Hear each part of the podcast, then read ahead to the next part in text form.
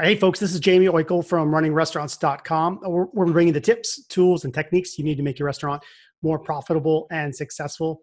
I've got a timely session regarding the COVID 19 crisis, uh, and I'm here with David DiLorenzo of barrestaurantinsurance.com. So, David, thanks for joining me. Crazy, crazy stuff out there with you and your clients. What are they saying? What are they seeing? Uh, yeah, they're they're scared right now. Um, a lot of them are figuring out how to um, hold on to their staff uh, possibly do delivery at this point. Um, you know, takeout. Uh, they don't know how long. You know, this is really going to last. I know that they are um, pretty much shut down for a couple weeks at this point. So it's um, you know we're here in Arizona primarily. That's where all the risks are that I that I write, but but nationwide, you know, talking with other brokers that that do what I do and specialize in it, it's it's the same conversations. Yeah, we we did um, uh, a session on COVID on Monday, just kind of impromptu. we talked about stuff, and one of the things that came up from the questions was insurance, and and you know, does insurance help uh, in in a situation like this? And what are you? What news are you sharing with clients? Where do you think um, the industry is going to go as it relates to this? And I'm sure you've been talking about it a lot.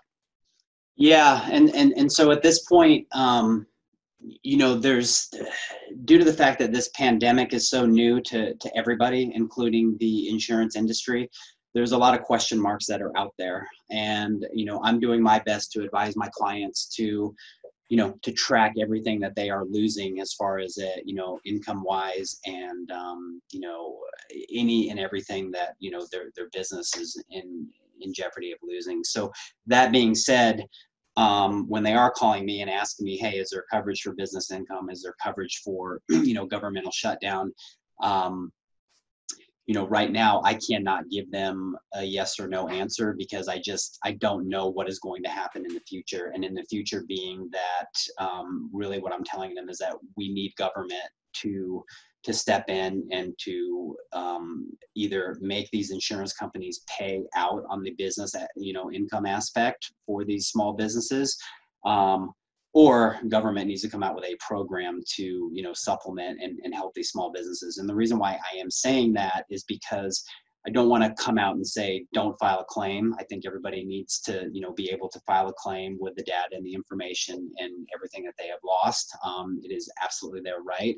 But I will say that, you know, it is good for them to talk to their broker and have their broker either, you know, explain uh, inside the standard policy, which is you know sold um, to any and everybody with the insurance companies out here, the ISO policy, um, and and have them get a copy of their policy and, and review it with them because what they will find in there for business income and civil authority that there is a virus and bacteria um, exclusion for an incident like this. So yes, there is an exclusion in there. I can't say whether or not coverage is going to come into play down the road because, again, this is a very unique situation.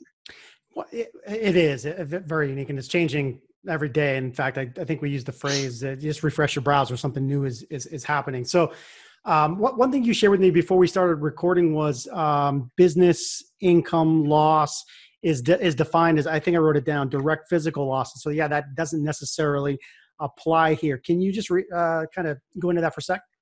Yeah, for sure. Um, so traditional business income uh, insurance is a coverage that has to be triggered. All insurance company, all insurance coverage has to be triggered by something. So um, business income has to be triggered by an actual physical loss to the property. So an example of that that happens a lot where I see business income claims, you know, getting represented and getting paid uh, is where let's just say there's a you know a kitchen fire and the kitchen fire shuts you down for an extended period of time then because there's a physical damage to the premises and that you cannot enter and cannot operate as a business um, that's that would trigger the business income coverage.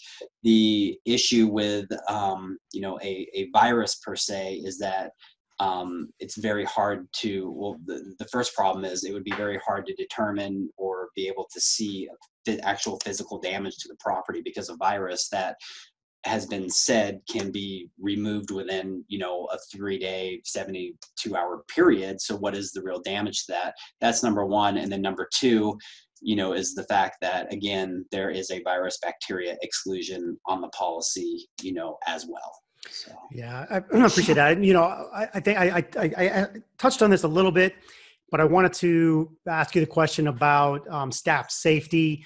Um, uh, people uh, hopefully have a mindset of, hey, I want to keep my staff safe. And all the emails I've seen from all the companies out there, that is their first mindset. I we want our staff to be safe. Uh, we're taking precautions at our location to be safe for both our staff and our and our customers, and we're cleaning and so forth. However, I do worry down the road uh, about the chain of effects, and you know, if people do get sick, do they come back to their employers? Anything that folks should think about as it relates to that to protect themselves now? Uh, right now, um, the notion I'm getting from a lot of my clients is that they are being hundred percent, you know, on the on the safe side. I mean, they are just they are full on shutting down per you know the recommendations that they are getting from the level here whether they are forced to shut down or not most of them you know are doing it at this time because again they don't want to put their employees or themselves in, in, in any jeopardy and um, this whole social distancing and, and everything that's going on, you know, whether we are on board or not, it is um, it, it, seems to be the responsible thing to do at this point for any and everybody, whether you're in hospitality or or whatever it is. So that's a lot of what I'm seeing. People are doing that. Yeah, yeah. So, so def, definitely good advice, right? To follow the the um, the regulations from your particular uh, area, your city, your your state, and of course, uh, federal would be above that because you don't want to be found to be out of compliance and something bad happens, and they can point, hey, you were being reckless, and so forth. So, definitely make sure you are doing that. And of course, I think people want to do that. Um, as, as, as we start to wrap up, two things. Um, you have a lot of clients in the business. I know you've been in touch.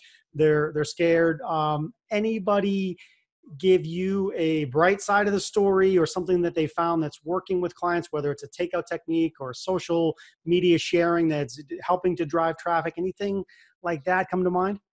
yeah. So right now what I'm doing is really staying on, you know, in between answering the, the questions about, you know, the insurance aspect of things.